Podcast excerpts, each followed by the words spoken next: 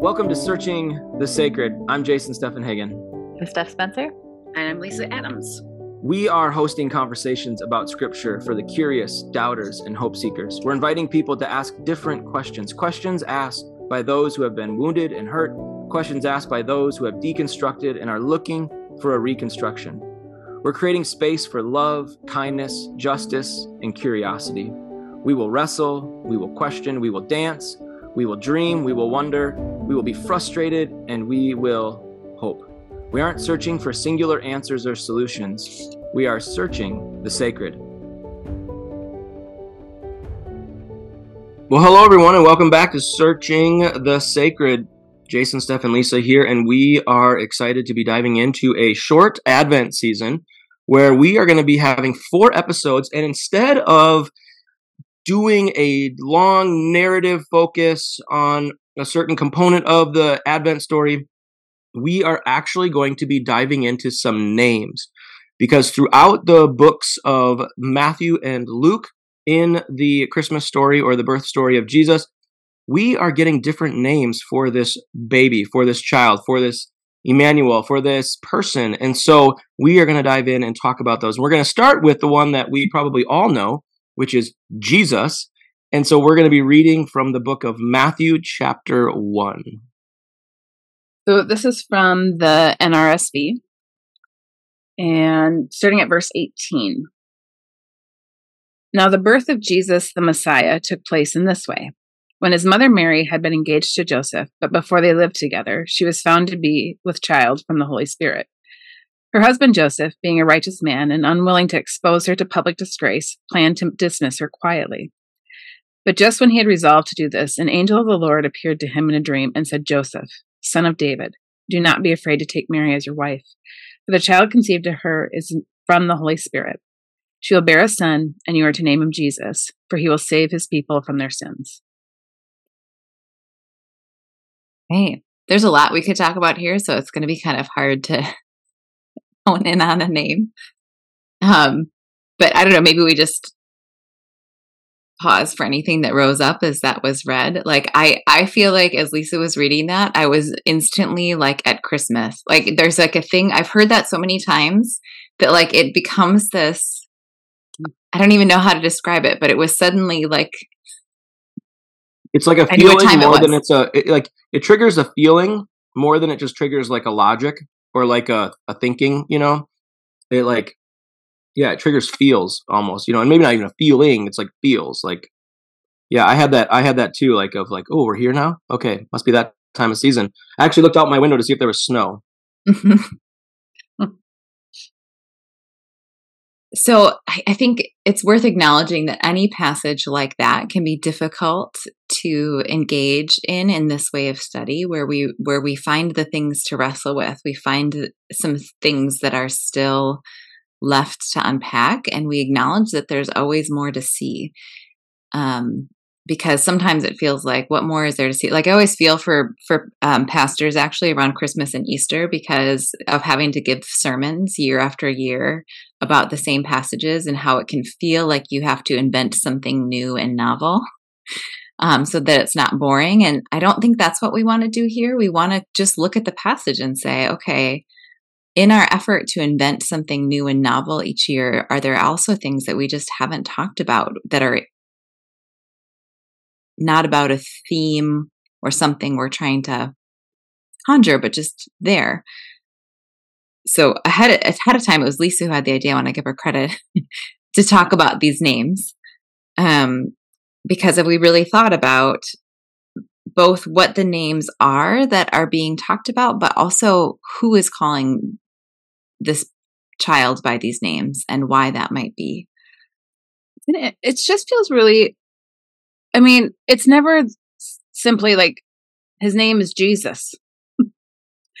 and like super clear for every, like everybody gets the same and every, like it's just that's what it is. Although it feels like in my vernacular that I like it's always just Jesus. I don't really refer to Jesus as anything other than Jesus. Mm-hmm. Unless maybe there's some sort of song happening. Mm-hmm.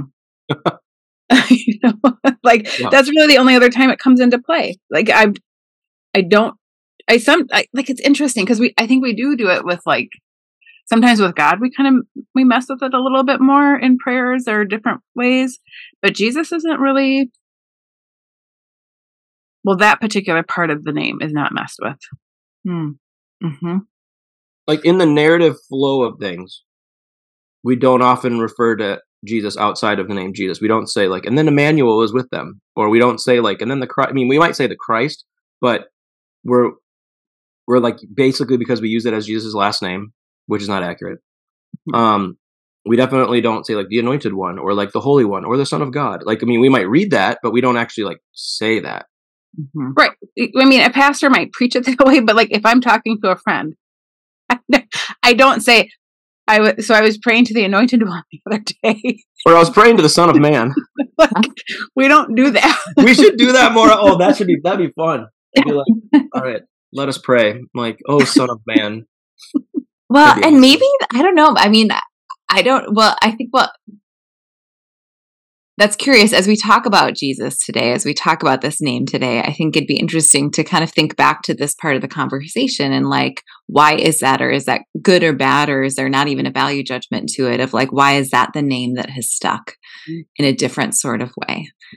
Um, I'm also noticing about that name when I go from 17 to 18. So we didn't look at verse uh, 17, but it highlights to me what Jason was saying about Christ is not Jesus' last name. Because in up through Matthew 1, verses 1 through 17, it's talking about the genealogy, the generations that are leading to this birth. And so, um, so it says in in 16, like that that Mary uh, begets Jesus, who is called the Christ. And then in 17, these are the generations of the Christ. And so then in 18, this is the birth of Jesus Christ, is is it's like showing the specificity of like this person we've been talking about, this is the name. Um, we've been talking about the generations. Mary names him Jesus. These are the generations of Christ. Now we're going to talk about this Jesus Christ that we've introduced. And so, and then Jesus is then the first name that is told to Matthew. So that feels like an intentional getting specific about who the anointed one is, what the anointed one's name is, how the anointed one's name came to be, um, which kind of highlights that the anointed one is a more general, it's a bigger word. So we keep saying the Anointed One. Where are we come? Where are we getting that phrase? Because we actually haven't read that phrase. Uh, yes. Using it, and I like it, but let's dive into that for a second. Yes. So in Greek, it's Christos. So it's where Christ comes from. And Christos is the Greek word for Messiah, Messiah, which um, in Hebrew, that word Messiah has the meaning of being the anointed one. So And when so- we say the Messiah or the Christ, we're saying the same thing. It's just a different. One is Hebrew, one is One's Greek. Hebrew, one is Greek. Mhm. Yes. They don't teach you that either. So yes, when it's Jesus Christ, that would essentially say Jesus Messiah. It's Mhm. it's that's Messiah in Greek, and Messiah is the Hebrew word, and both words then mean anointed one. Right. And that concept of being, and that maybe we're stepping on episode four of this, but this isn't the first time that phrase or that idea is used. The idea of an anointed one. I mean, that's actually pretty common. Like, not common, like everybody's the anointed one, but like it's common that people are anointed, whether it's like a king, like David was anointed, right? Um, there's other iterate. We don't need to go into that, but there's something interesting there that we may want to talk about in a few episodes. One thing I want to say about the name of Jesus is that it actually would have been a common name. So, like, as you name all of this mystical lead up to, like, okay, who is this Christ going to be? I would think that the angel would give, say, give this child a name that no one has ever been named in human history. Like, this is a unique human who has never existed before. Make sure it's a unique name that has never existed before. So, whenever you hear this name, it stands out as being specifically about this specific person. And um, Jesus would not be that kind of name. There would be other people named Jesus at the same time that Jesus is born. People would probably have to ask, which Jesus are you talking about? Mm. I mean, could that be why it's like Jesus of Nazareth? Like we're getting a location attached to it because I mean, maybe that's how we talk about people, but maybe that's because names are so common. It'd be like, you know, we have last names now, so when you say Jason Steffenhagen, it's you know, there's a you know, there's a number of Jasons, but you know, there's not many Steffenhagen Jasons out there. Um, but it, there's maybe a lot of Jesuses, but maybe there's not a ton of them in Nazareth, right? And so, um, it's a way of differentiating between the, the that common name. When the whole family has common names, and it's one of the ways to think about, like like um, Mary in Hebrew, like her name, people would have probably called her Miriam, um, it, and Miriam is is this prophetess in the Hebrew scriptures that I, I think we've talked about her on the podcast. Mm-hmm. Um, Moses' sister. Have we talked about her? Mm-hmm. Not in depth. Okay. So she's Moses' sister. She has this role, this history. So when someone gave birth to a baby girl, they would, Miriam would be a name they would want to give a girl. Be, be like your ancestor Miriam would be something they would want. Similarly, when they gave birth to a male, many males would have been named Joseph because Joseph is the dreamer in the Hebrew scriptures who, who goes to Egypt, who helps save his family from famine, who reconciles with his brother. Where like when we have have a child who's a male, we would say, like, oh, I want him to be like Joseph. And so both Miriam and Joseph have common names. And now they are told to name their child, who's this unique something, also a common name, which is Jesus. We're going to talk more about what Jesus means. But I think it's, to me, that's surprising. I would think that all of them would have had something more uncommon to highlight which human, which family we're talking about in this very specific instance.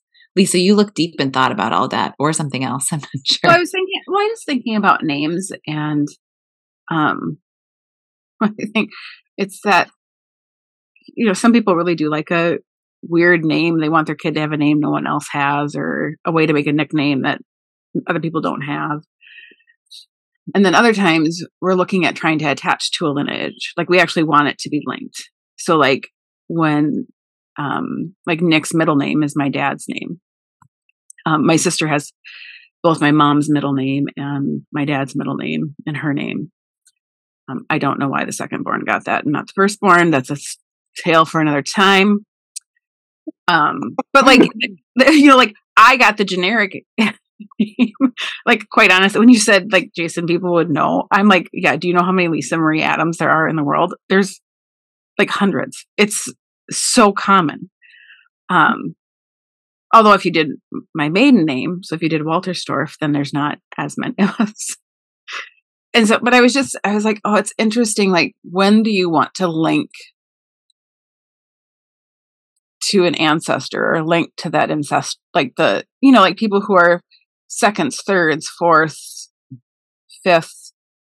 Um, I I just want to highlight how important this is in this discussion about Advent and Christian and Christmas and how Christians tend to hold it because there's a way that we Christians can talk about Jesus as doing something so absolutely revolutionary and so absolutely new that it isn't linked to what came before that that the Old Testament is seen as irrelevant. It's even called the Old Testament. This is the New Testament. Versus, what if we call that the Hebrew Scriptures? um, and this is the Greek scriptures or something where it's or the older and newer, but there's a link. And what if there's an intentional link, even in the naming of this family of like Miriam is linked to a Miriam that came before. Joseph is linked to a Joseph that came before. What if Jesus is linked to the Jesuses that came before? on purpose so that we see the continuation of the story. With Matthew is like Matthew starts with a lineage. So that also seems to be something Matthew wants his readers to know. This started before now. Notice the links. Know the story that came before, before you dive into the story that's coming now. Yeah, I think that's really beautiful. And and and kind of leads us really naturally into the question okay then when i've read through the hebrew scriptures i don't notice many jesuses popping out because there aren't any so when you say the jesuses that have come before what do you mean by that steph you guys laugh because I asked that like a total like like I don't know. Please, please. No, I was. I was like, it sounds like a setup, but it is a setup. You're we doing a good job of telling the setup the, the, the listeners right now. Okay, so this like one of those things that we uh that is so important and we can take for granted that people know that we just sometimes we just haven't been taught this is that the uh, Old Testament, New Testament are written in two different languages, which means that it's not always obvious. So the New Testament is written in Greek, the Old Testament is written in Hebrew, as I just named them as being the Hebrew scriptures. And in both testaments, the the process of translation transliterates names it doesn't translate names meaning it's not telling us the meaning of a name it's saying it's telling us in english the approximation of the way it would have sounded in the original language which is why Mary is being called Mary here and not Miriam. Because Miriam is the Hebrew word, Mary is the Greek word. So we can see that in her name, but probably around like when she was walking around, people would have called her Miriam because they would have been speaking Aramaic to each other, which is related to Hebrew. So she might have been called Mary by some of her Roman neighbors and Miriam by some of her Hebrew neighbors and gone by both names. Um, similar to like I think about anybody who uh, lives in the United States who immigrated from another place and how their name might be said by someone who is speaks their native language and someone who doesn't speak their native language. And sometimes people have even an entirely different name or different pronunciation because it depends. Are you speaking English? Are you speaking Spanish or whatever place you came from? So that's what's happening with Jesus. Jesus is a Greek name Hebrew, in Hebrew, it would be the name Yeshua. Or yeah, um, and Yeshua, we would hear, or it gets transliterated in the Hebrew scriptures as Joshua. So Jesus is Jesus's name is Joshua. And we'll talk about what that means, but I just want to pause there because for some people they might be like, "What?" Um, you could walk around and you could call Jesus Jesus, or you could call Jesus Joshua, and he probably would have responded to both. Although it would have been pronounced more like Yeshua. So if we said Joshua, he might not respond because they wouldn't have said it that way. They would, would have said Yeshua. He'd be like, y'all from the future. what, what's that J sound? Yeshua. So now we have a Mary, Miriam. We have a Joseph and a Joseph. And we have a Jesus who's a Joshua. And so we have, like you said, it's all this connectivity in this story in just a handful of verses. We're launching in, and there is so much for these, like for the first readers of this to be like, okay, thank you for putting me in this story and and this story is not just starting here there's a there's three different sets of 14 lineage. There's these names that go back to these like Mount Rushmore type people um, in our story.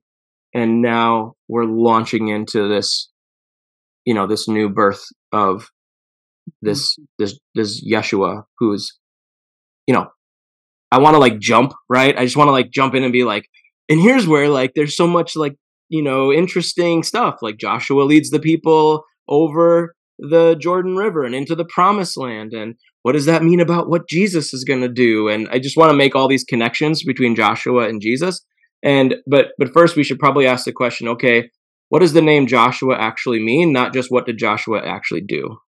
Hmm before we ask that question, Lisa, do you want to share whatever thought you were just? I really, we should really do videos of this podcast so people. We totally need to space. because when Lisa just looks up to the sky, it's like a, it's like a trigger for us to be like. She has yeah. a thinking look. We're like, what is, yeah. what is on your mind? You got something.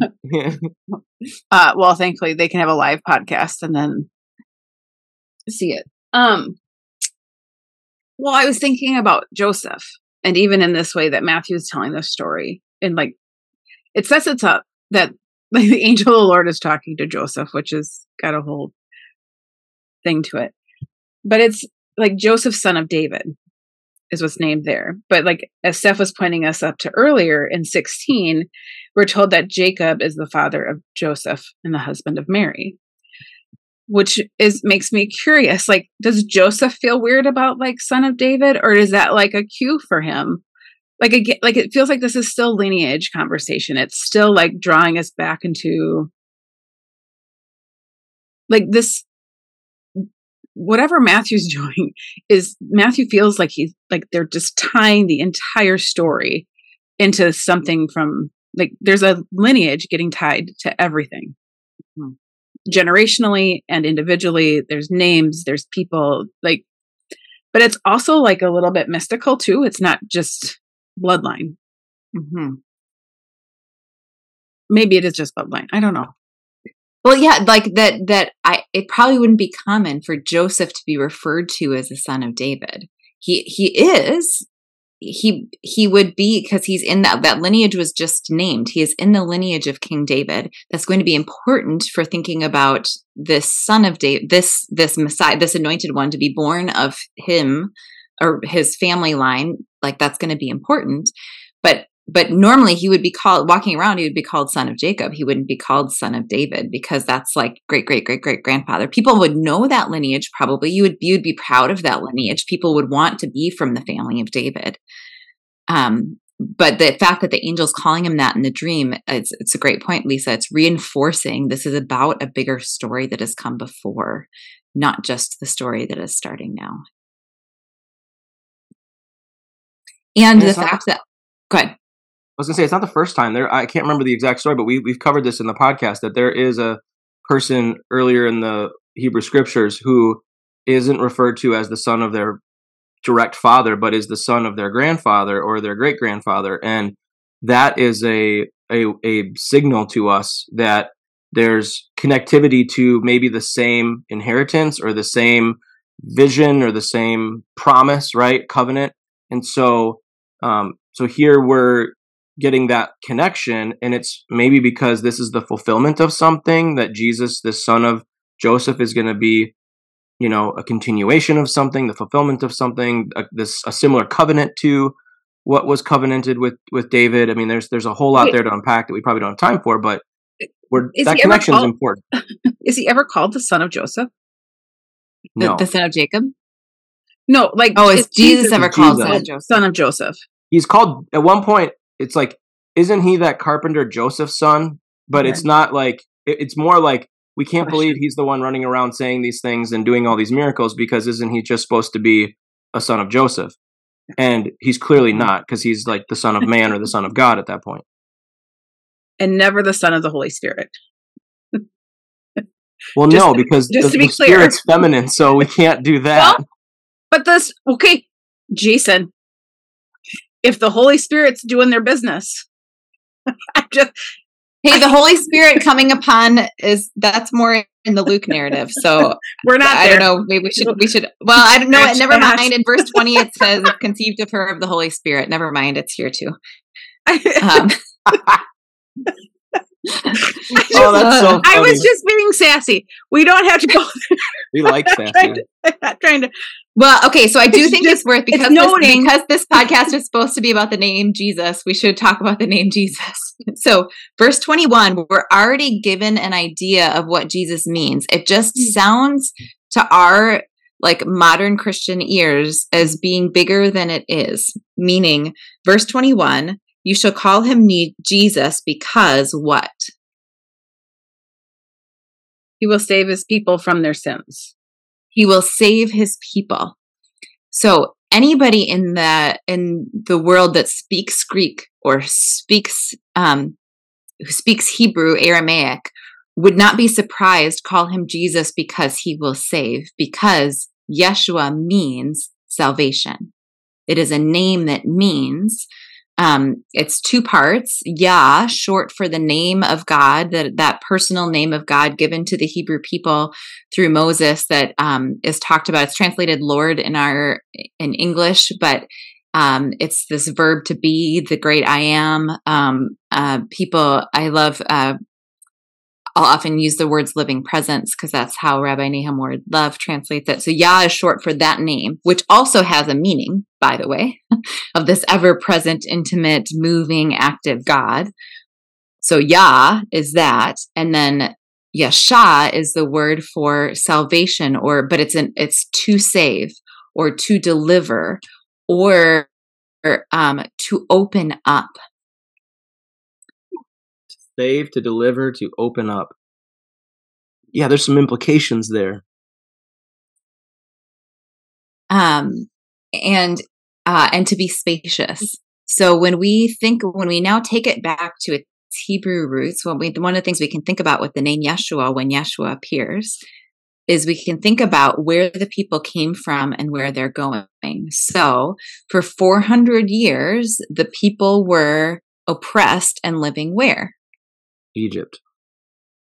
Egypt, which in biblical Hebrew is Mitzrayim, and Mitzrayim means the narrow place. So they were in the narrow place. Moses and God freed them from that narrow place. They wandered in the wilderness. And then the name of the leader that helps them cross over from the wilderness is Yah opens up, delivers, and brings us to someplace spacious.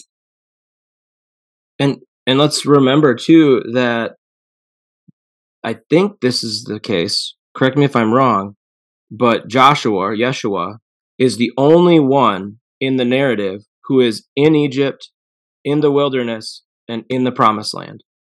Because nobody else is named as doing that. Moses doesn't make it to the promised land. Miriam, we don't get word, I don't think, that she makes it to the promised land. But Joshua goes from being a slave, 40 years in the wilderness, and then becoming leader that leads them over the Jordan and into the promised land.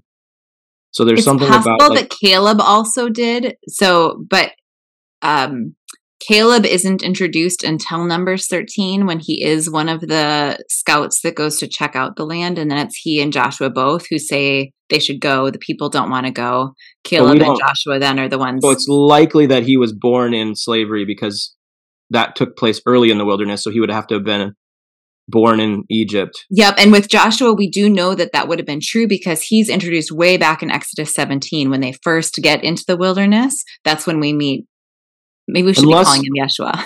unless you watch the Charlton Heston movie, then in the, the movie Ten Commandments, Joshua is introduced when Moses is talking to Pharaoh. So I just wanted to point that out. Yeah. As like second canon. So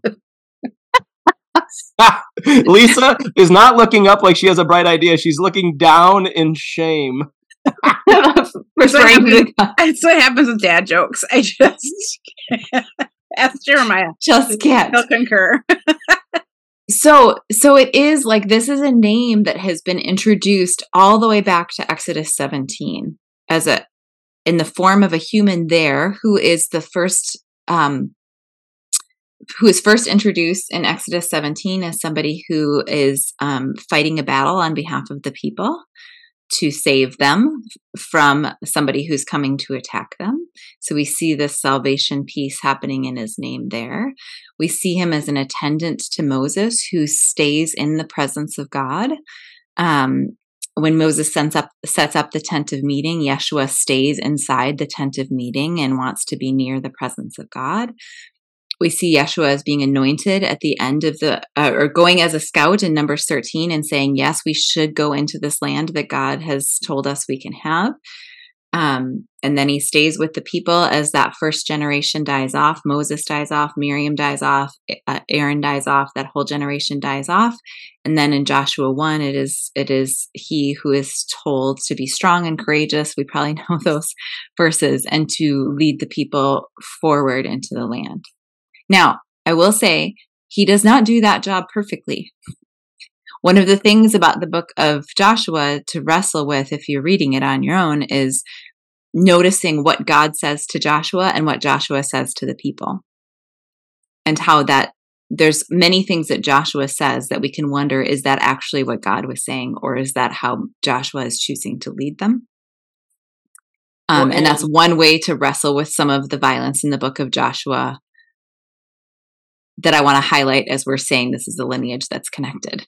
Well, it's connected, and and I think that you're you're you're smart to have us be more attentive to how we read the stories of Joshua, but also to see the work of Jesus in the New Testament as a well, you've heard it said, but now I'm saying to you, and not just hear it when Jesus says that phrase, right? When he's doing the Sermon on the Mount, but Jesus's own life as a testament to a different form of leadership or a different form of here's what saving or opening up actually looks like. It doesn't mean that we just vanquish our enemies, doesn't mean that we're just the strongest or the toughest or the smartest or the most powerful. It means that we're the most loving and we're the most forgiving and that we we are doing this differently. Um and so I think like Jesus' own story could be seen as a um not, not a comparison to Joshua's story, but as a way of saying, okay, I'm going to kind of I'm going to kind of give you a new way of understanding what this name means. And actually, oh, go ahead, Lisa. Well, I just I think there's um, it's not saying that every Yeshua over history has the same life story, right? Like Jesus is going to have a different story than Joshua. Yep. But in the current, but like the question I feel like that can be, that we can kind of think about is how, like, how is Joshua helping save the people? And then how is Jesus helping save the people? Like, how do they live into their name or what, what significance does their name be, mean for the time and the place and the setting that they're in? Because they're in different settings they're in different places yeah. the world is very different and i feel like that's part of the yeah part of the work of figuring out too like what is necessary today hmm. um for like there's there's still real real conversations around what does it look like to be someone who follows jesus or someone who believes in god and what does that actually look like in our lived experiences mm-hmm. I think it's hard because Jesus is just on this the Jesus pedestal. Mm-hmm. So it's hard to even imagine that, like, it's hard to imagine Jesus is in a lineage, to imagine Jesus descending from a group of people in history. Mm-hmm. Like, really feels like Jesus descended from heaven, and that's that. Mm-hmm. But that's not true. That's not where, like, we actually are, we do have to root him in human history. Mm-hmm. and yet there's this weird like conceived of the Holy Spirit, like Joseph finding out about like, well, my wife's pregnant. This is not how I drew up starting a relationship with her. So yeah, there's there's like a lot of mm, kind of mystical, like what is going on here, piece to it. So yeah, Jesus didn't just like float down from the clouds, fully formed as a 30 year old person ready to like go to a cross, but there's also a component of it that it is a little bit like this is different. Like hmm. you know this is different. Right and and i love this idea of this is different is also a part of the lineage. So i think we've talked about this in a previous podcast but yeshua joshua isn't the only person who's had this name in the hebrew scriptures. So joshua is one form of the name yah-yashah Another form of the name Yah Yasha is the one is someone named Yasha Yah. So just flipping the verb and the name of God, which that name is Isaiah's name. So again, it sounds really different as it gets translated transliterated into English, but Isaiah's name is salvation of Yah. Joshua's name is Yah is salvation. It's just flipping the order. And so it sounds super different to us. Joshua and Isaiah sound like completely different names, but it's actually the same name, just to flipped order. And salvation looks very different in the time of Isaiah than it does in the time of Joshua. And in the time of Isaiah, Isaiah's message is uh, you've stopped caring for the oppressed, and that's not okay. Um, you that living in this land is not what I called you to do if you're going to be oppressors. Like you need to turn back to following what God told you to do, or there's going to be consequences. Like Isaiah's message is justice, justice, justice, justice, justice. Hmm. Because that's what salvation looks like at the time of Isaiah. Another name of so another name is Hosea, So that's also a prophet. Hosea's name also means salvation. Hosea is just missing the Yah. So it's like Hosea's name is just the Yasha without the Yah. That's why it sounds different. Um, but it's also the name of salvation. But in the book of Joshua is actually referred to as both Hosea and Joshua. So you can see there's um, that connection there. And Hosea is the prophet that Jesus tends to quote. I've desired mercy and not sacrifice comes from the book of salvation that came before Jesus, whose name is salvation. It's Hosea uh, 6 6 that Jesus quotes when he's working with people. I desired mercy, not sacrifice, comes from the salvation that came before this salvation. That was me talking a lot, so I'm going to pause. Well, I think it's really important that we don't just get too fixated on the most obvious connection, which would be Joshua, but that we recognize that throughout the different generations and I guess like seasons or locations or you know, one's moving into the promised land, one is in one's about to lose the promised land, you know, one you know, the end of Isaiah is is you know, there's different scholars that say okay, the first part of Isaiah is before they were in captivity, the second part of Isaiah is when they are, are in captivity. And so there's a sense of like we're getting we're getting an understanding of this name of what salvation looks like from different points of the human journey or this this group of people. And and i think that that's a really important thing to point out that we wouldn't normally pick up on at all. Well, because the transliteration of names doesn't help us. We can't see that these names are all related because they sound super different. Between the greek and the hebrew and the hebrew and the english it's all like we don't hear we don't hear it so then to jump us to jesus in matthew chapter 1 he will be named Jesus because he will save, which makes sense, either his people or the people from their sins. So now we're getting a more specific okay, what is the saving all about? Is it the opening up that Joshua does as opposed to the narrow place of Egypt? We're opening up into the promised land. Is it the justice of Isaiah? Is it the mercy, not sacrifice of Hosea.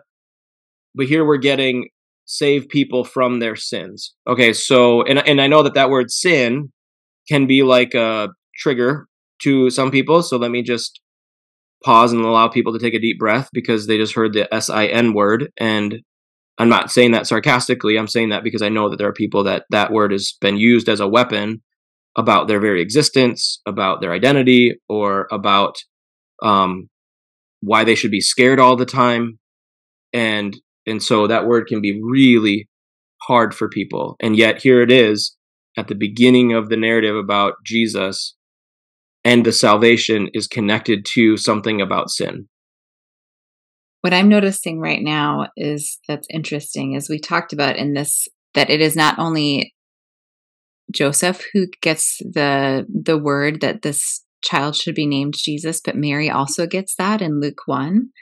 Um, so in Luke 1 31, in the conversation with the angel, or 30 to 31, the angel said to her, Do not be afraid, Mary, for you have found favor with God, and now you will conceive in your womb and bear a son, and you will name him Jesus. And to, in Mary's message, that because is not there. So, one way to wonder about the because he will save his people from his sins is to notice that that's a message given to Joseph. It's not the message given to Mary. And how does that affect the weight of it? So, this isn't always attached to Jesus's name. It's not like a addendum that has to always be said. But in the message to Joseph, it feels important for Joseph to know his name should be Jesus because he will save his people from his sins. Mary just needs to know his name should be Jesus.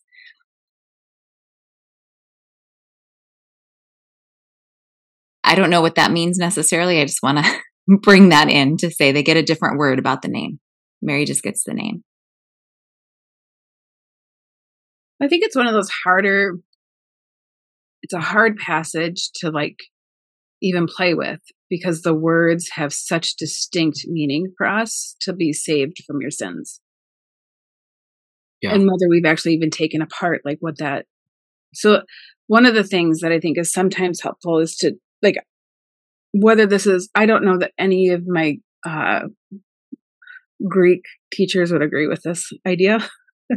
but when you read the definition and you start like kind of like opening it up a little bit. So to save, to keep safe and sound, to rescue from danger or destruction. To keep safe and sound feels a little different, like feels like it's opening it up.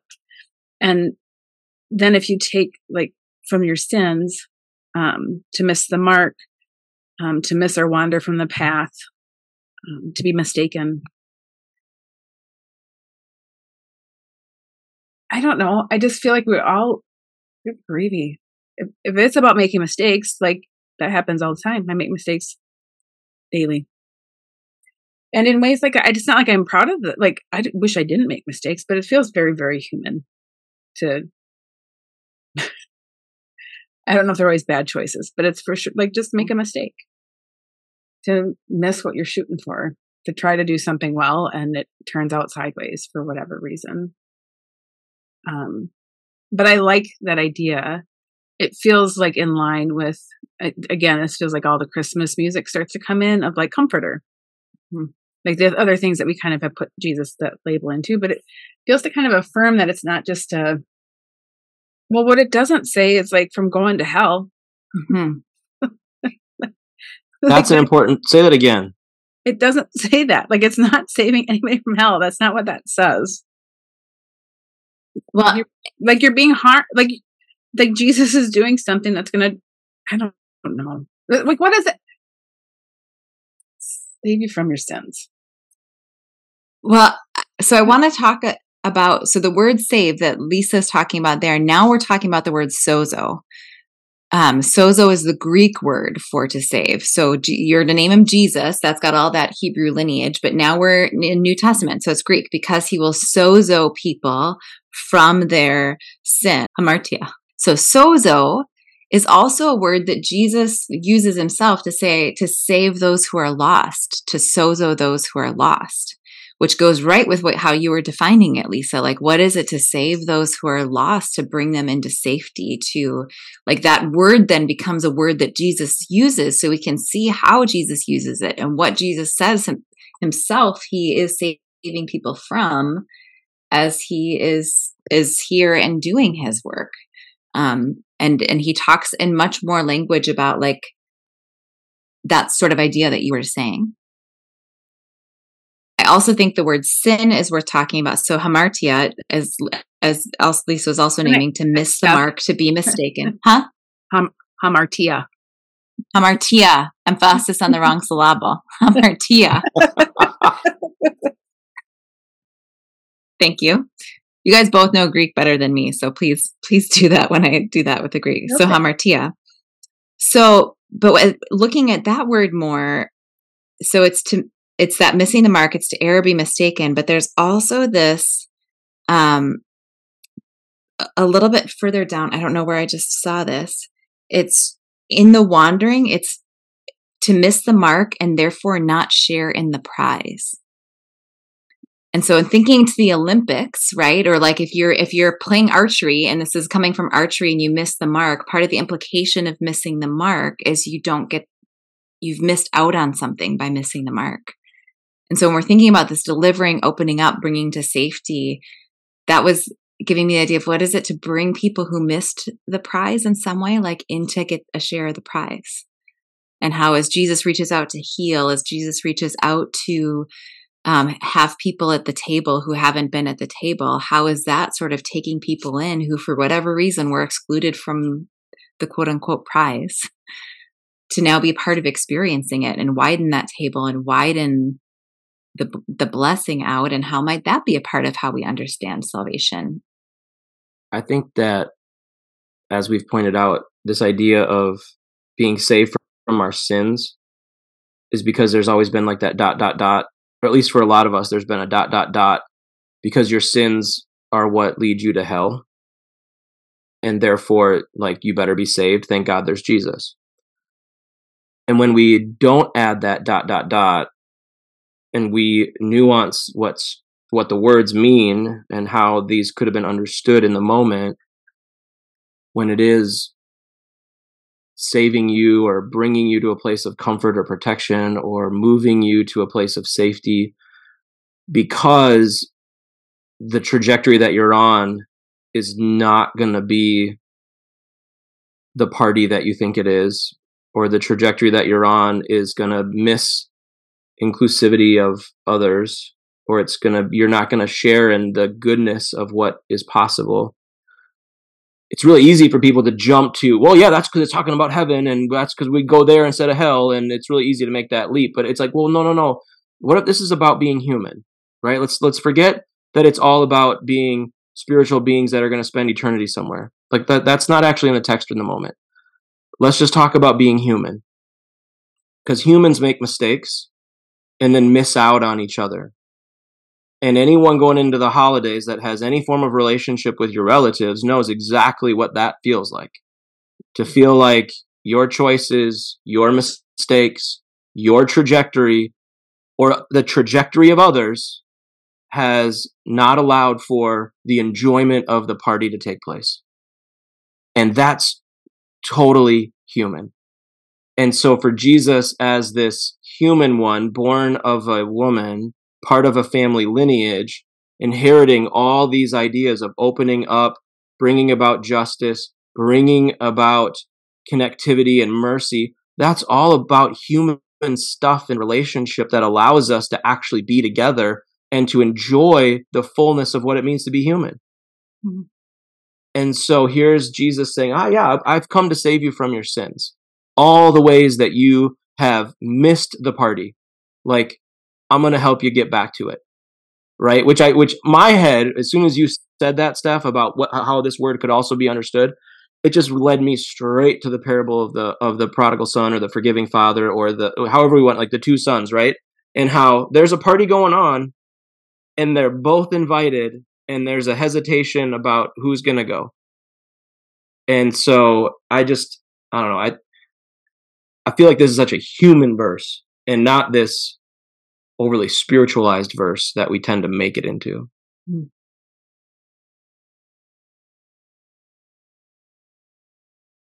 Makes me wonder why Joseph needed to hear it. Because it's also like when we think about it's not something that is I don't know that it's said as often as we think it's said that Jesus is here to save people from their sins. Like we say that in our tradition, but now I want to like research how many times it's actually said that he says it or it's said about him. And so then I want to contextualize it to like, why did Joseph need to know that message about this child? Mm-hmm. Um, because he's the one who's hearing that message right now. The world's not hearing that message. Joseph is hearing it. Joseph is hearing that this child is going to open things up for those who've missed the mark.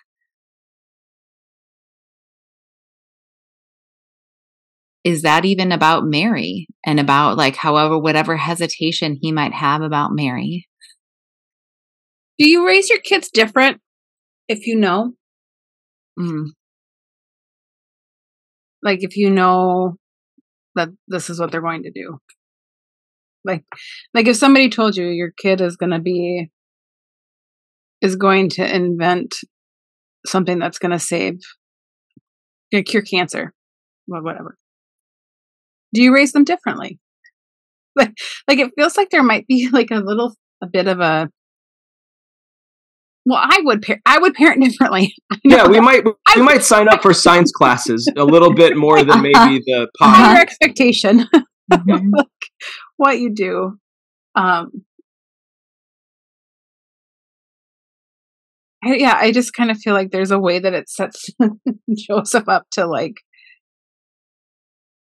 I don't know. Joseph doesn't ask any questions. Joseph just does it, which makes me have questions about Joseph. But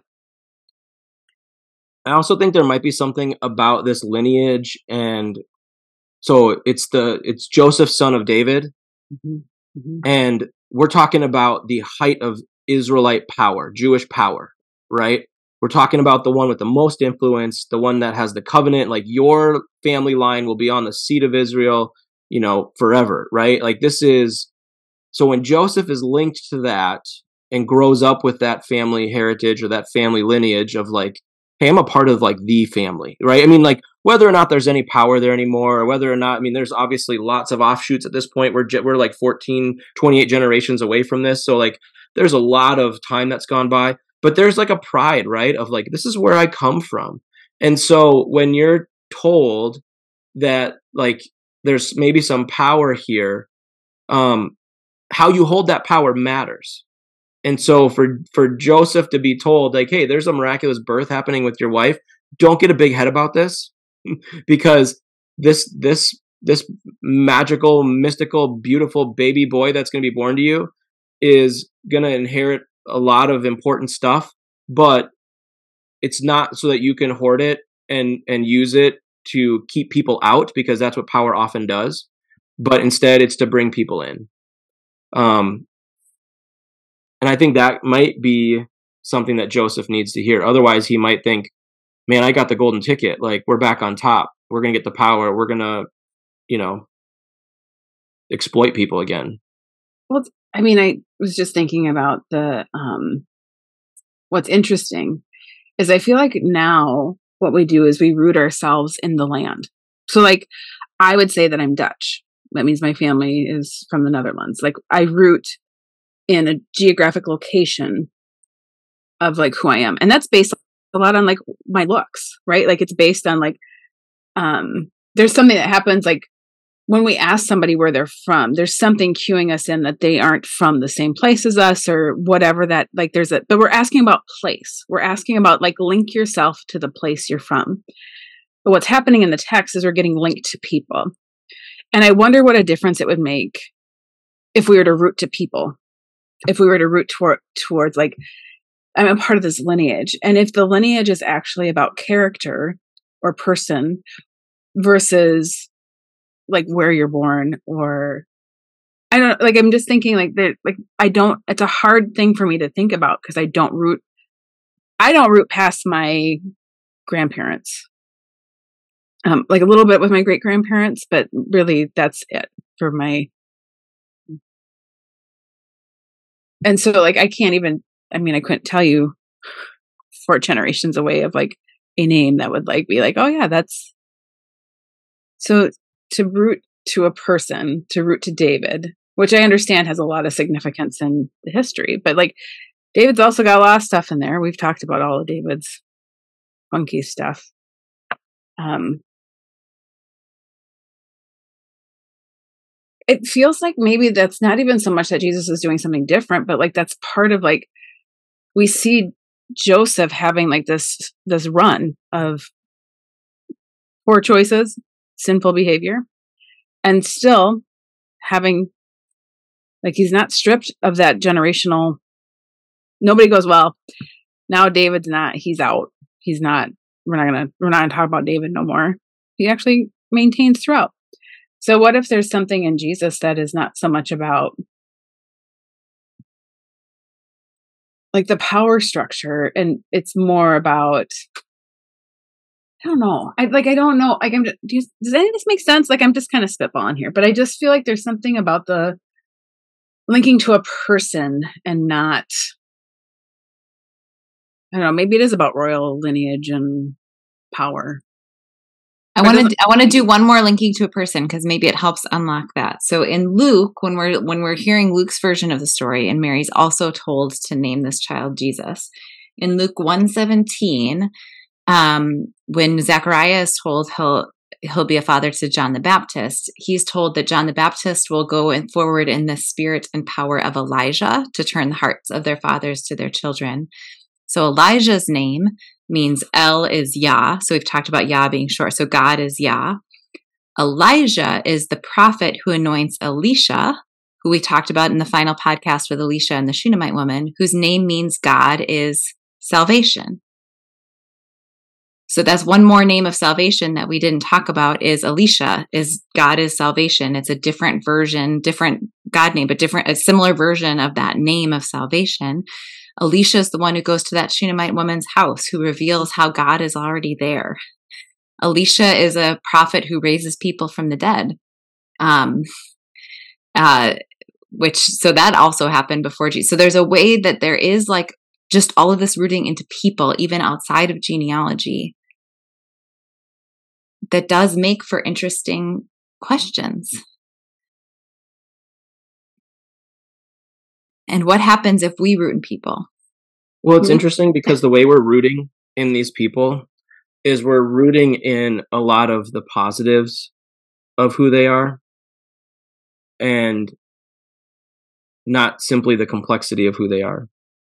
Um, and a lot of it is because that's what we know from the story is the positives. We don't see all of the, you know, other side of the coin. We do with some people like David or Joshua. We can see some of it, but um, I wonder what it would be like for us to look back at our own family histories and to say, okay, I'm the son of Ron and I'm the son of Ray and I'm the son of, you know, Jim and I'm the son of Cliff and like I'm the son, you know, like, and, and I'm the son of, you know, Marilyn and I'm the, you know, like I'm the son of, you know, all these people that have informed who I am. What if I took some of the most beautiful characteristics of who they are and like allowed that to fill how I understand myself, right? Like the devotion of my dad, the hard work of my grandfather, the consistency of my other grandfather, the hospitality of my grandma. Like, what if I took those characteristics and said, I want to embody the best of these people as I am their offspring, right? Like, I wonder what that would, you know, as opposed to being like German. well, I also wonder about, I think, some of the challenge. Um, like it's it's super easy for me to talk about one of my aunts who, um, like housed uh, Jewish people during um, from the Nazis, and it's a really interesting story. And it feels like this, um, like a proud of that lineage. And then, but what I don't um, not a fan of is holding the ways that like a lot of Dutch people did some really horrific things in Africa and mm. where we've been oppressive.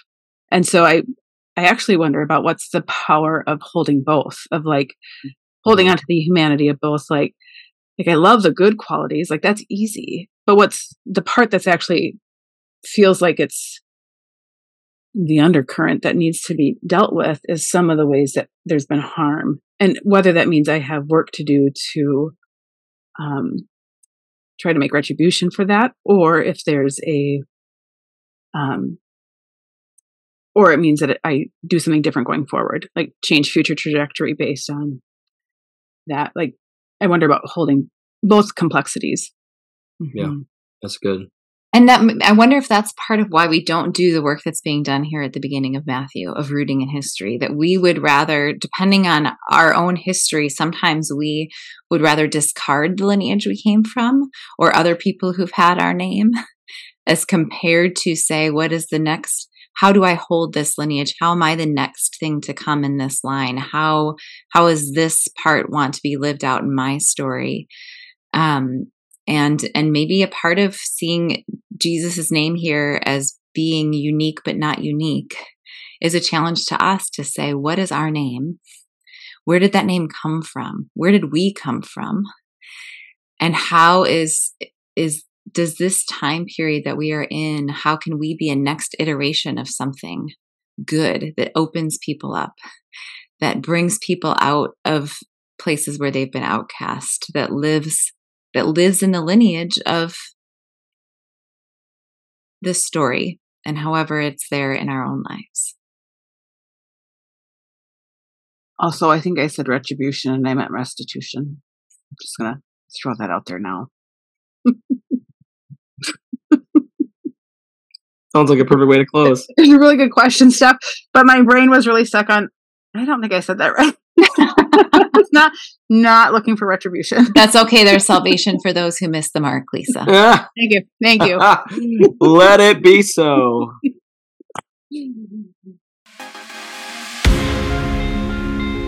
This has been a 40 Orchards podcast. At 40 Orchards, our mission is to create circles for all people to wrestle through biblical text so that together we can expand each other's experience of what is sacred, whole, and good. We search through the lens of sacred possibility, assuming there is more to be discovered, questioned, and applied as we listen for how God is still speaking. You can learn more about 40 Orchards and sign up for a study by going to 40, that's 40orchards.org. Our opening music is by Les FM. Our closing music is by NCR Music Vibes. Additional music is by 3 Music. Any references to books or other sources can be found in the show notes of this episode. Thank you for searching the sacred.